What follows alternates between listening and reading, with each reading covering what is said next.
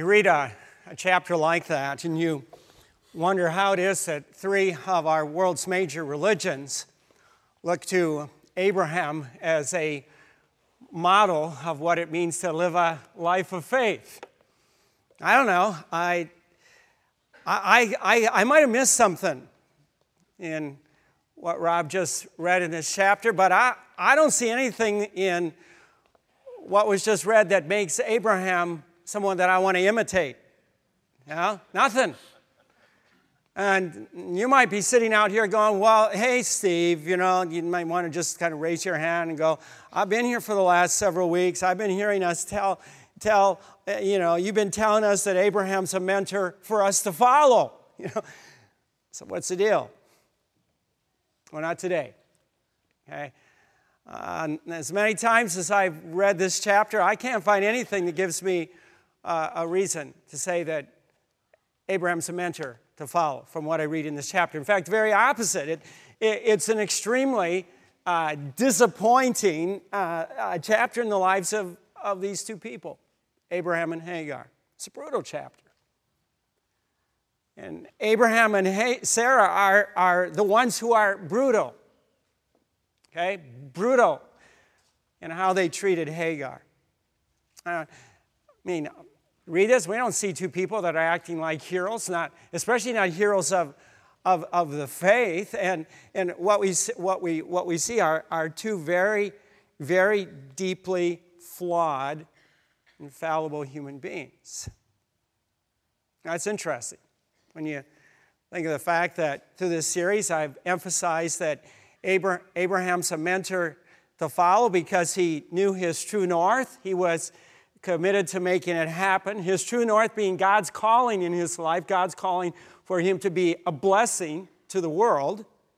Now, and then a mentor for us to follow because he, he, he knew the foundation on which he was basing his life. He, he built his life, the foundation being the promise of salvation through Jesus Christ and the promise of eternal life. And so you, you, look at that. You, you, he knew his foundation, he, he knew what his true north was, and, and you, you go, well, what happened? What happened?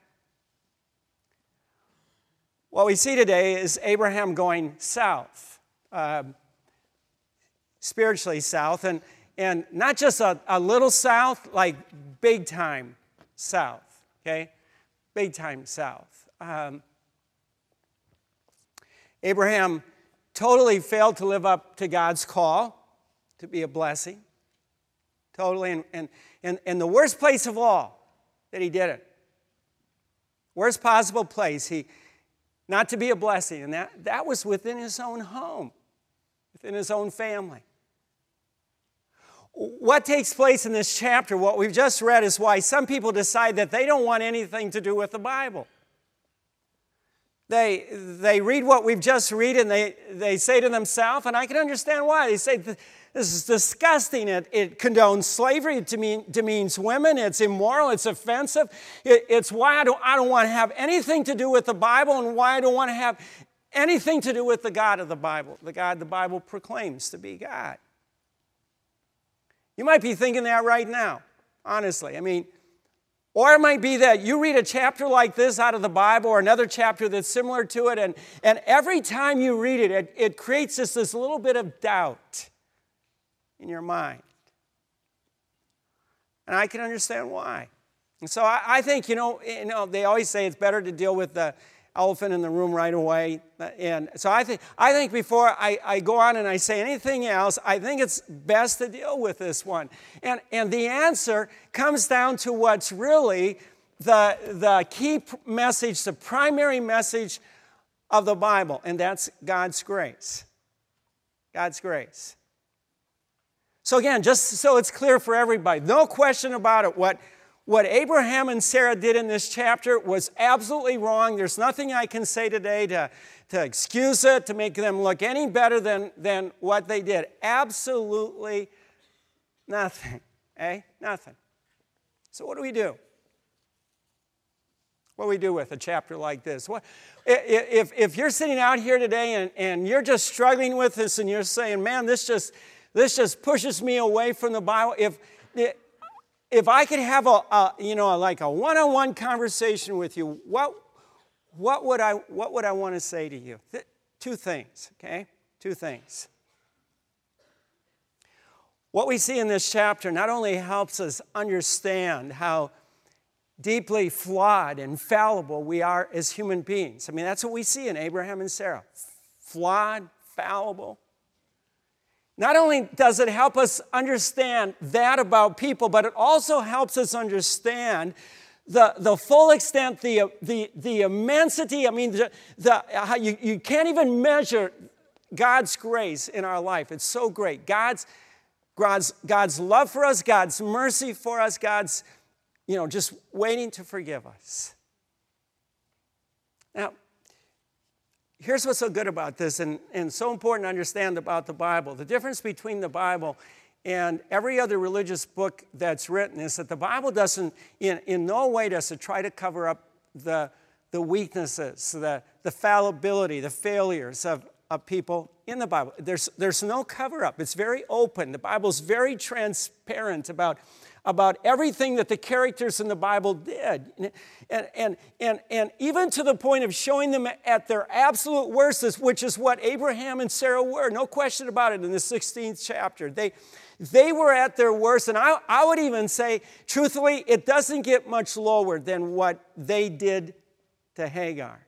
It doesn't get much lower. And what it does is that it points us to our need, just like it points to their need of God's grace, that it points to our need of God's grace, which, which really everybody, this is, this is like the big takeaway today. That is the key message of the Bible, the primary message of the Bible, the amazing grace and love of God for a sinful human race.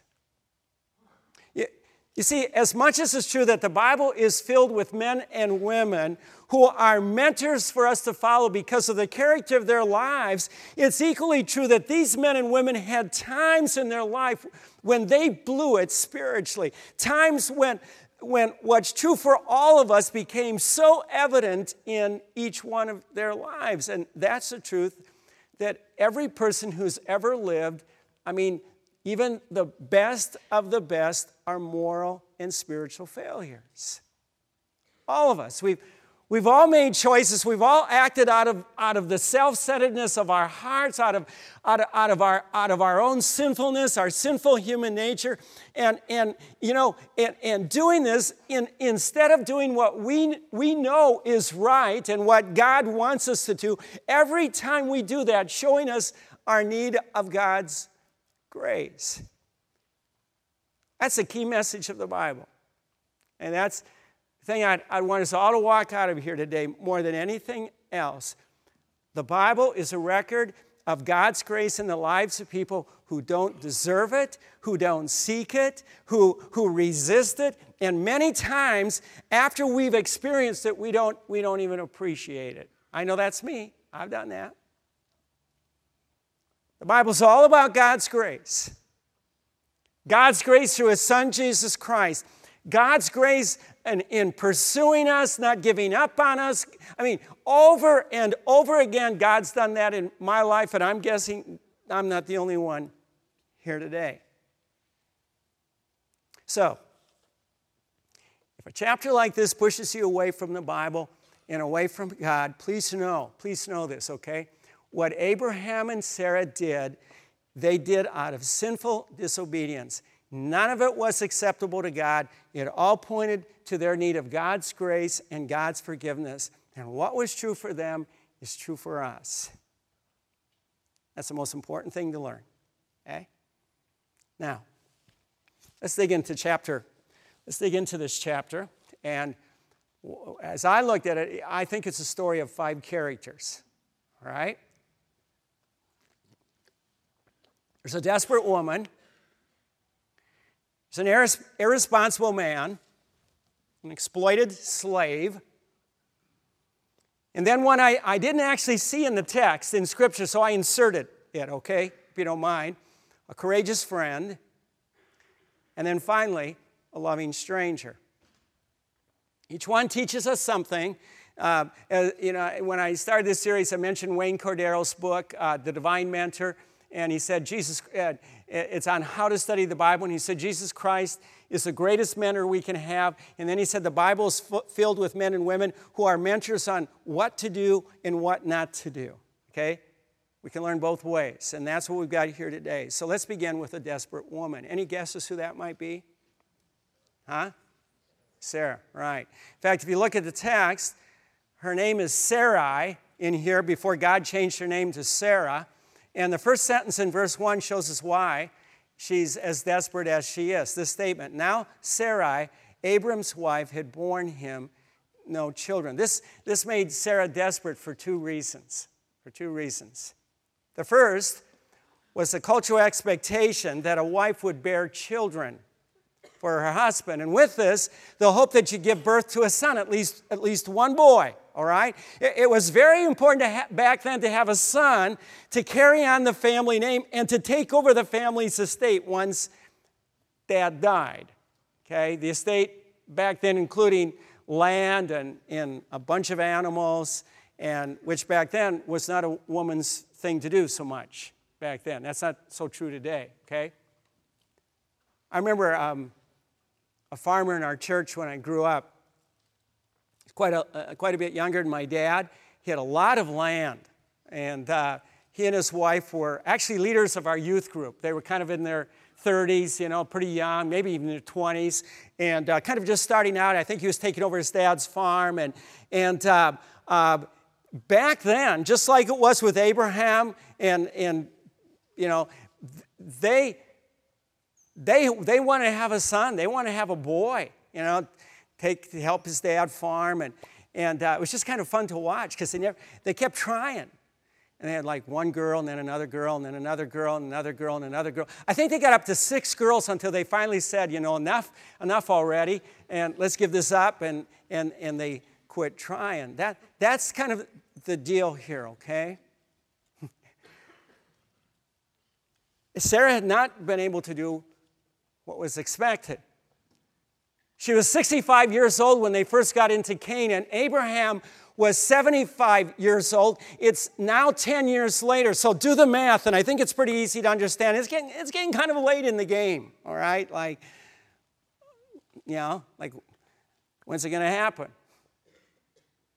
So that's the first reason she's desperate. She hasn't been able to have a child, a boy.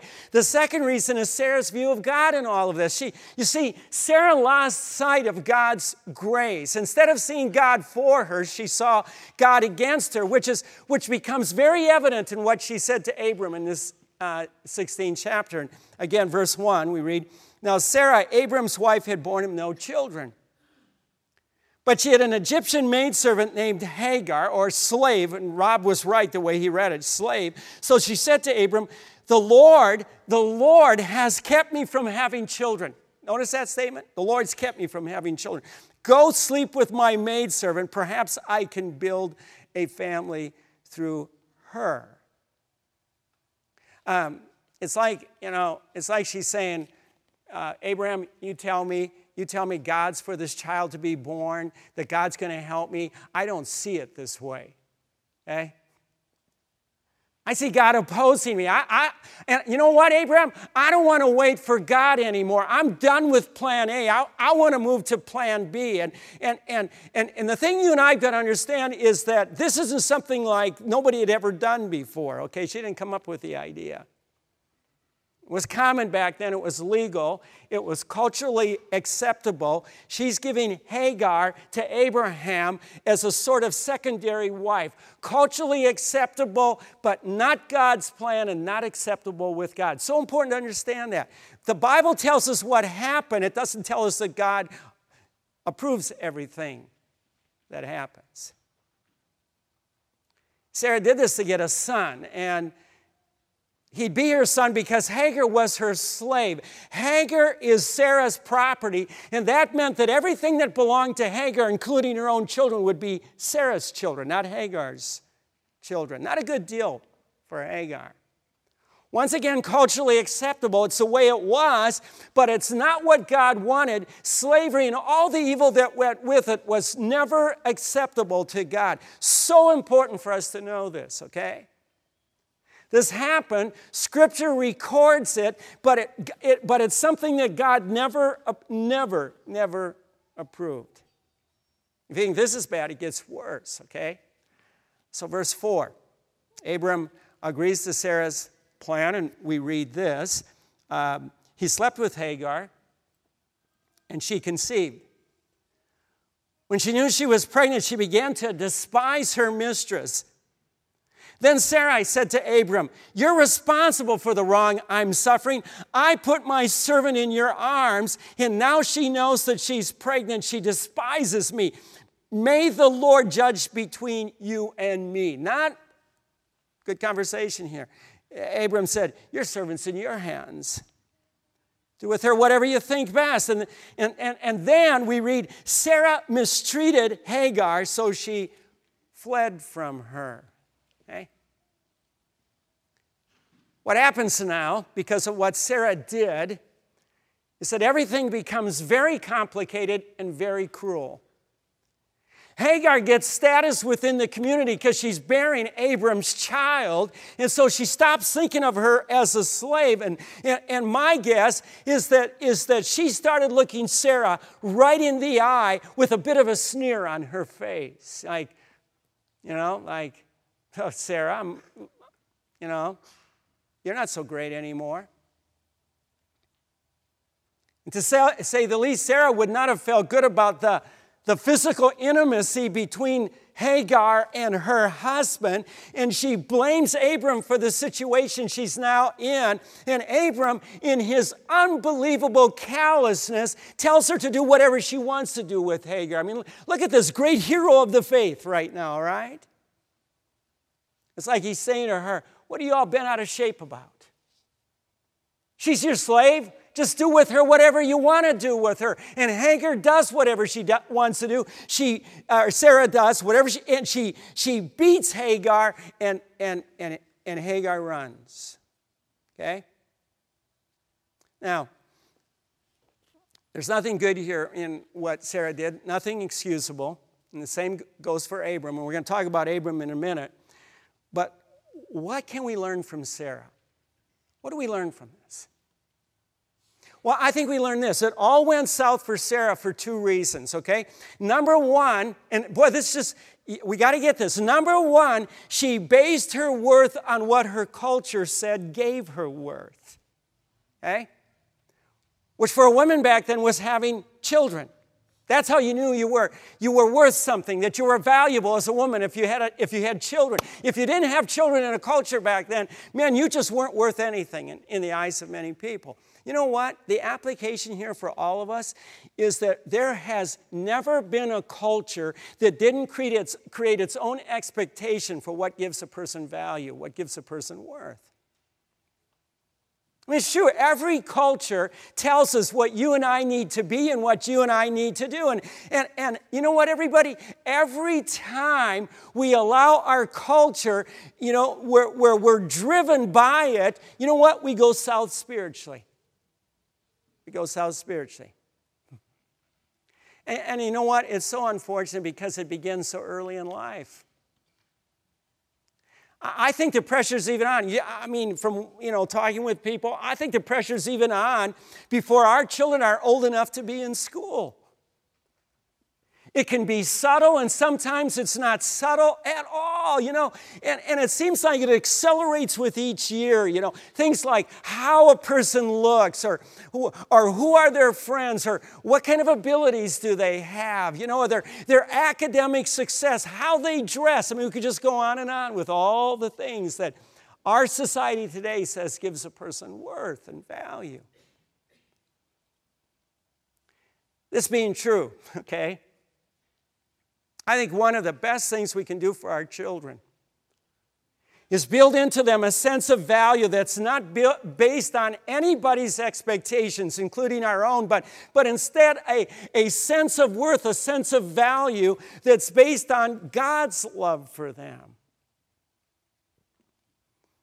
And for a child, I think understanding God's love begins with the security of knowing that they're loved by us.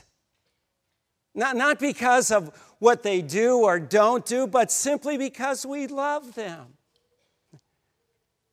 I will never forget way back in the 80s when I was still this young guy in the 30s, and there was a guy in our church by the name of Lindy Lindquist. I've told you this before, and I'll tell it again because I think it's worth repeating. Uh, before Lindy left town, he had three sons, and I said, Give me your, your, your best piece of advice about leadership and your best piece of advice about being a father. And, and he said, About being a father, he said, Just love them. Just love them. Boy, you can do that, you know? We can do that. And for all of us, it's being aware that what our culture says gives us worth. You know what? That changes with age. The, the, the pressure to conform never changes, how it looks changes. And the consequences only get greater, you know, if we do conform. Um, middle school, high school, college, you know, the, the pressure to do what everybody else is doing sexually, alcohol, drugs, uh, uh, cheating, do, doing whatever it takes to be liked and get what we think we need. I mean, all of these pressures, these, these expectations, they begin young and they, they carry all the way through into adulthood. You know what? Which, by, by the way, has its own set of expectations, right? That where we're told that you have worth that is if you have if you're you have career success if you have financial success if your children are successful know so for all of us everybody all of us whatever our age may be it's so important to base your worth your value on god's love for you on god's grace that you know um, god loving you not because of who you are or what you do or don't do, but God simply loving you because of His grace. God's grace giving, giving his, his Son to be our Savior. You know, I would just say to you this morning if you're here today and you've been struggling with this one and, and, and you've been looking to other things to give you a sense of worth, you know what, you know what I encourage you to do? It's like draw yourself a line in the sand and as you walk out of this building today, say, you know what, I'm gonna, I, I no longer have to base my worth on that. My worth, my value is, is based on God loving me. God loving me. Oh, it's so important to get a hold of. Sarah lost sight of that. It's a close, I think it's, a, it's closely connected to the second thing that pointed her south, and it's that she didn't trust God. She didn't trust God. Sarah, Sarah's twisted view of God God's against me, not for me, blaming God, thinking she knew better than God. I'm convinced that there's nothing that takes a person south faster than, than this. Not trusting God, blaming God, thinking we know better than God. I look back on what's soon to be 37 years of being a pastor, and I can unfortunately think of more than a few people whose spiritual life uh, went south because they, they decided to stop trusting God. They, they got into blaming God because things didn't go the way they hoped and expected them to go in their life. And, and, and they started thinking that they knew better than God how life should be for them and, and how to get where they wanted to get. And, and you know what? Spiritually, it, it just went south for them. I've seen that over and over again. So, with a pastor's heart, I mean, with everything inside of me, all right? From God's word and from what I've seen in life, I want to encourage you to keep on trusting God no matter what comes into your life. I want to tell you, you have every reason to trust God, every reason. And it's the best thing you can do for yourself, and it's the best thing you can do for the people you love. It's trusting God. That's Sarah, and, and then there's Abraham, and who's clearly an irresponsible man, okay? No other way to say it. Irresponsible. Irresponsible to agree with Sarah's plan B, irresponsible to go along with it. And if you, if, if, uh, you, you know, irresponsible to tell Sarah to do whatever Sarah wanted to do with Hagar.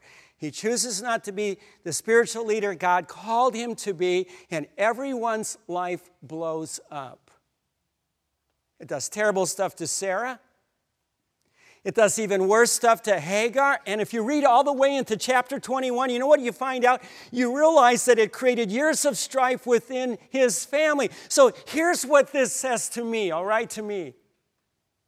Abraham not being the spiritual leader God called him to be, and how it all ends for him and for his family, emphasizes to me how important it is for us, and I'm going to speak to us as men today, for us as husbands and fathers to be the spiritual leaders of our homes. Now, here's what I think we learn from what Abraham didn't do. Okay? First and most important, he didn't care for the spiritual need of his wife. He did nothing to help Sarah understand God's grace. Absolutely nothing. In fact, what he did was the very opposite of showing her God's grace. He just went along with her plan, you know.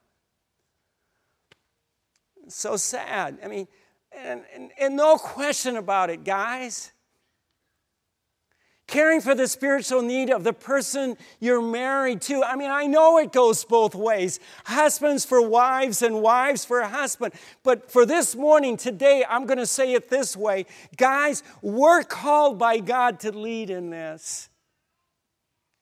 Okay? And man, I've got to say, the only way we're going to be able to do that is if we are growing in our understanding of God's grace, if we're growing in our relationship with God, if we're growing to be more like Jesus Christ ourselves. And guys, one of the one of the most basic things we've got to be doing for this to happen is to be in God's word every single day to have that discipline. It's just not going to happen if we're not. The second thing Abraham didn't do, which I think is so sad, so tragic. When problems came into his family, he didn't want to be bothered. Did you notice that? Sarah came to him with the problem and her frustration and all that. You know what it's like he did? It's like he dismissed her with a curt, do what you want to do, Sarah. Don't bother me. Any one of you guys doing that with your family these days? You're so involved with work or sports or whatever other stuff that's become so important to you, you're, you're ignoring what's happening at home. You know, there's problems at your home, in your home, but you're disengaged. You're, you're, you're ignoring what's happening because you don't want to be bothered. What, what you're really doing is you're giving like you're, you're giving your family the bottom 5% of you rather than the top 95% of you. If you're hearing me right now and, and you're saying, Yeah, Steve, I hear you, but boy, I don't know what to do. I don't know what to do. Here's what I, I want to encourage you find one or two other men that you respect who you see, man, they're doing it right, and go to them and be honest with them and say, man, I need help. You got to speak into me. You got to help me understand how to care for my family the way, way I should. And, and, or let us know if you don't have any guy in your life that you can look to, man, let us know. We, we want to help you because I'm convinced that with guidance you can do it. So there's Sarah and there's Abraham, and then there's Hagar. And, and in this chapter, I, I say, I, I, the way I see it is Hagar is an exploited slave. It was very wrong for Abraham and Sarah to make her their slave. Very wrong. It was wrong for them to force her to have a child that they had every intention of taking away from her. Can you imagine that? Taking that child away from her, not just one, but more than one child. And, and then, you know, it was, I mean, there's no question it was wrong for Sarah to, to beat Hagar. In every way, Hagar was exploited.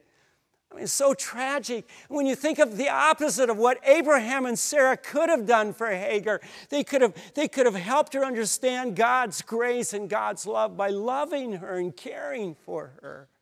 Oh, it's just so tragic. So, what do we do with this?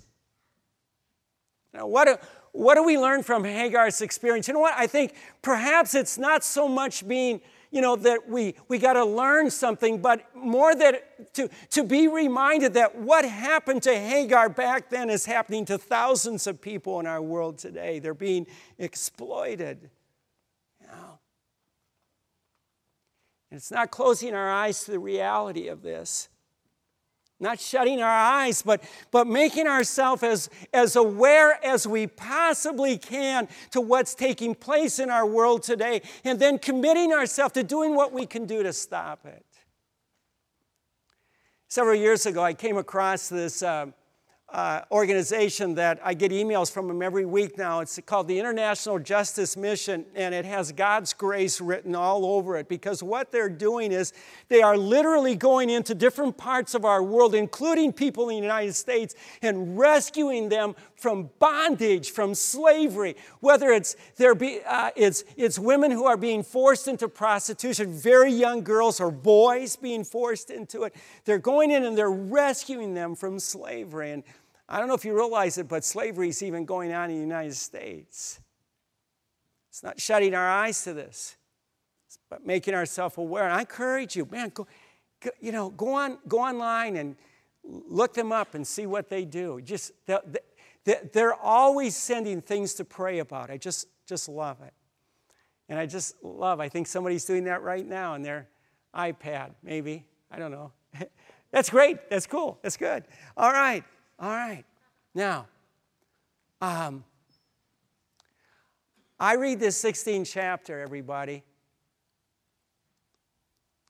and I'm thinking to myself, too bad there's not another character in this story.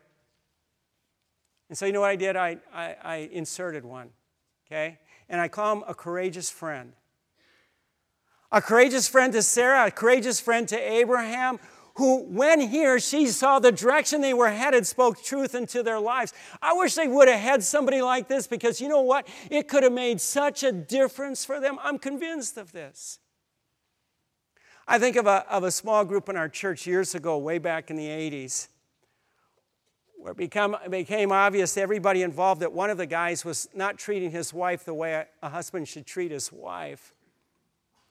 And they didn't shut their eyes to this. They didn't pretend it wasn't their responsibility to do something about it. You know what? The men in this group had the courage to, to do a sit down conversation with this guy, with, with this husband and their friend. They set up a meeting and they lovingly, and I emphasize that, lovingly confronted him with what they were seeing that was so wrong. That was a courageous thing to do and it was a gracious thing to do. And you know what's so cool about that? It, it, it, it worked.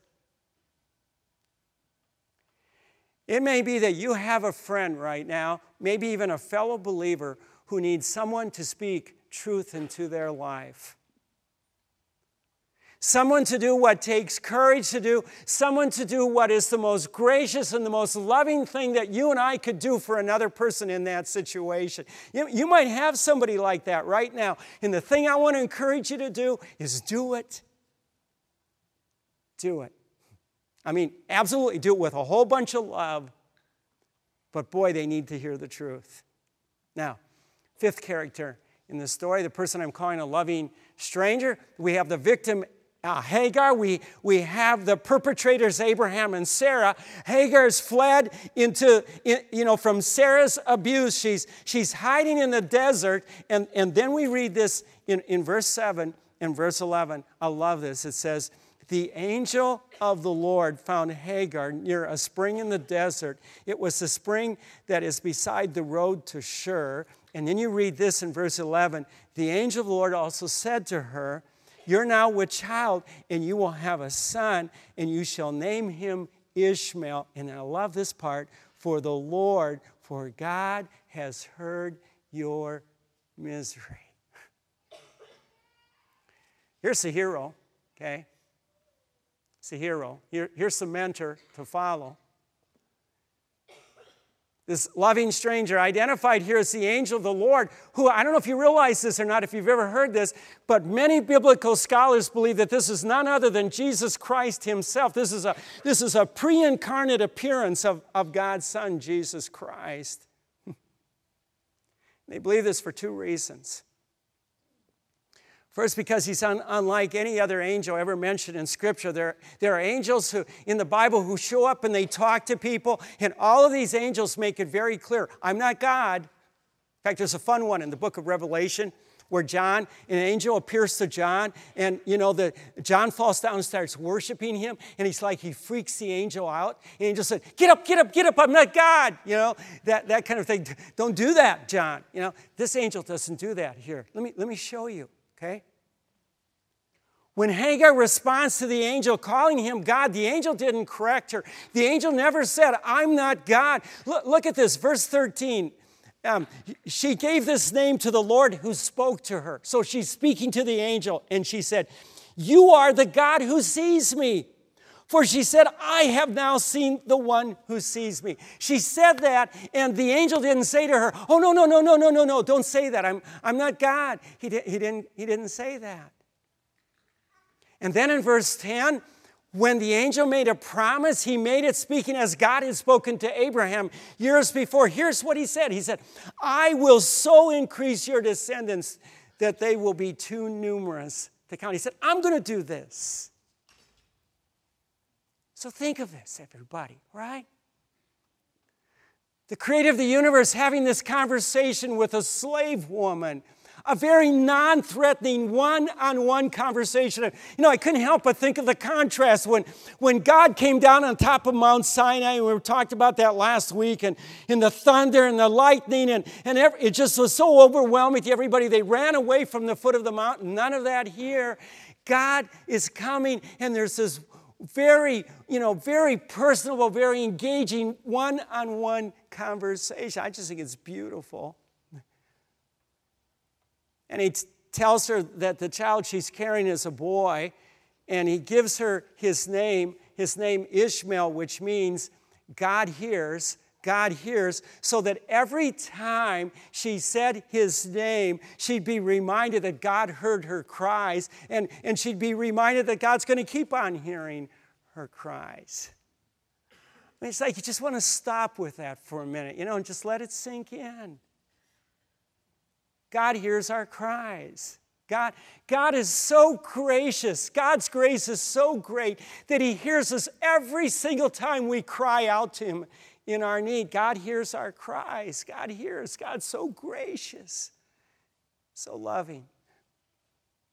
See, that's the most important thing to remember from chapter 16. That's why, that's why I, I actually love chapter 16 because it shows me how much I need God's grace and it shows me God's grace.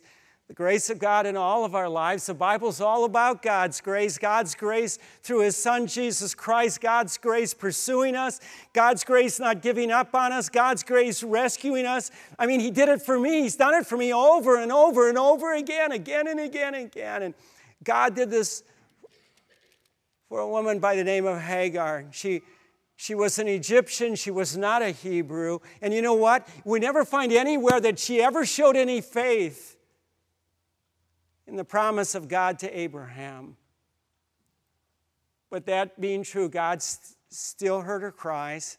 And God still came to her, and God still cared for her. She was an exploited woman, and God cared for her. God met her, in her need. And that's why I read a chapter like this and it draws me to God because it points me to the grace of God. And it, it makes me want to examine my own life and, and it makes me want to be like my Savior and my Lord, to be gracious to every person that God brings into my life. That's my takeaway, you know? To be like God, to be gracious, to be gracious. You know, I thought it would be a lot of fun this morning and inspiring to meet someone who's been doing this. And so I've asked Chrissy Taylor to join me up front. And um, I, I, actually asked Chrissy first service and found out that uh, she began attending Brookside at about 10 years old, right, Christy? And um, Christy, tell everybody, you know, you know, you know what's one, what, I don't know if you all realize this or not, but, but Ishmael is considered by the Muslims to be the ancestor of Muhammad. Okay? That's where they all trace their ancestry to. So, Christy, who are, who are you, uh, how are you serving God today? But who are you serving? Yeah, right now I'm, uh, I'm working in Athens, Greece, working with Muslim refugees who are coming to Athens. Been there the last four years. Oh, wonderful. Hagar was a refugee, um, and you're serving refugees today. Yeah. Yeah, Muslim refugees. Yeah. Um, tell us how you got there. I, love your journey. We're talking about journeys. You Yeah. know. Well, my journey to missions started about 20 years ago, actually, when I was an elementary uh, school student, listening to a missionary speak at this church in a vacation Bible school program. Love it. Um, and God used that missionary to speak really the idea of missions into my heart from a young age. And that stuck with me throughout high school, college, and beyond. And I started looking for opportunities to, uh, to do missions. So I took some short term trips and I started reaching out to foreigners in this city.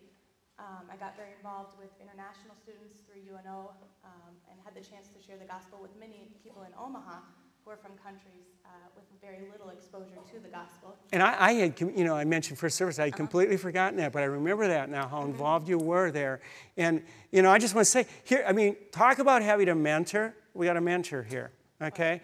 I mean, I mean, uh, grade school started understanding what your true north was. Um, you know, God's call in your life and, and how intentional you've been all of these years. I mean, that just speaks volumes to me on, on what's so important for us to do. So I love it, and I interrupted you. That's okay. Uh, Yeah. Yeah, and eventually God began telling me that it was time for me to actually go into missions.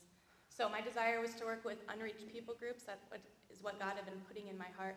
And I came from a social work background, so I wanted to work with people that in a way that met their physical needs along with spiritual. So I looked those two tr- two criteria of unreached groups and physical needs eventually led me to an organization working with refugees in Athens, where I'm now. So I'm thrilled for the opportunity to regularly get to share the gospel, of the freedom and love of Christ with people who are trapped in a religious system that's based on fear and really trying to conform to a set of rules in an attempt to earn righteousness. Yeah, yeah, and and boy, the stories that you shared first service, um, share that with everybody. Yeah, well, Jesus told us that our love for each other will show God the Father to the world. So many times Muslims have told me about how they've been profoundly impacted and very surprised by the love they've experienced from Christians. Many times that love um, will actually be a part of leading Muslims to follow Jesus. So I want to tell you a little bit about my Afghan friend, Yeah. Zainab. I've known her the whole time that I've been in Athens. For the past four years, she's come very faithfully to the refugee center I work at. She started coming uh, because of her need for food and for clothing and for a shower. That's what drew her to us. But what kept her coming was the love and friendship that she experienced. So she came week after week. And as a Muslim, she first uh, she heard about Christ and the Bible through our weekly outreach programs. And a couple years ago, started coming to a Bible study that I helped to lead, along with a few other missionaries there, actually including uh, Tasha Hayes, who our church also supports. Yeah. Um, and last April, Zainab gave her life to the Lord. Say her name again. Zainab. Zainab. Zainab. Yeah. Okay, I want to remember that. Um, so months after those, afterwards, after she became a follower of Christ, she was terrified to tell anybody about that. The costs can be very great for a Muslim background believer. She's a single mother of four, uh, without male protection in a society that very much depends on that. But over time, the internal changes in her life won out um, over the over the fear she experienced. God's. Spirit changed her from the inside out, and really, she's a different person than she was a year ago. She's uh, she's kind and compassionate to others, seeking ways to serve even fellow refugees around her. Um, just a few weeks ago, I heard from some friends in Greece about another Afghan woman who's become a believer. She uh, was second highest in the mosque in Athens on the women's side of the mosque. Um, and after she came to faith, she uh, boldly told everyone around her that she had decided to follow Jesus. Um, this, though, consequently led her uh, to have several threats of violence and even death against her by other Afghans who were angered and threatened by her conversion. As Afghan women were talking about this uh, new believer and wanting to kill her, Zainab stood up for this new sister in Christ um, and defended her, thus bringing those threats on herself as well. Huh. Um, she told those women who were talking, Kill me, I know where I'm going, but do you? Um, and she proceeded to read the Bible with them to women who were threatening her, um, desiring for them also to find new life in Christ. So I'm amazed at the strength and courage and boldness that Zainab has found in her relationship with the Lord and praise God really for the life transformation that comes Yeah. about through Christ. Yeah, the grace of God. Yeah, power. Not just, I mean, praise God, huh? Yeah, praise God.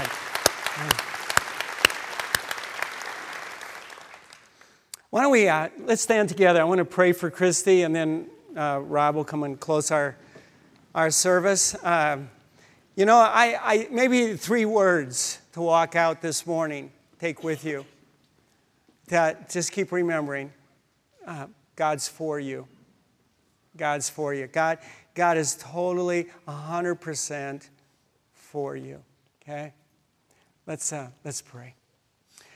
Father, uh, we do thank you for the truth of your grace through your Son, Jesus Christ. That God, you, you consider us to have such worth and such value that you gave your Son to be our Savior. And Jesus Christ came to this earth for us. And God, today, we, we just all join together and we want to pray for Christy and Tasha and, and others serving with them that, Father, your Holy Spirit will, will strengthen them, give them wisdom, fill them, Father, with, with your love for the people they're seeking to serve and to help. And may your grace be so evident through their lives. We ask, Father, that you would work through them. Father, give them opportunities to share Christ and to show the love of Christ. And, and Father, strengthen every person who responds to the message and trust in Jesus Christ as their Savior. Give them strength, Father, to trust you with the rest of their life and, and everything they could lose. Father, help them understand that it's totally worth it. Father, we pray this in the name of Jesus Christ and for your glory. Amen. Thanks, Christy. Thanks so much.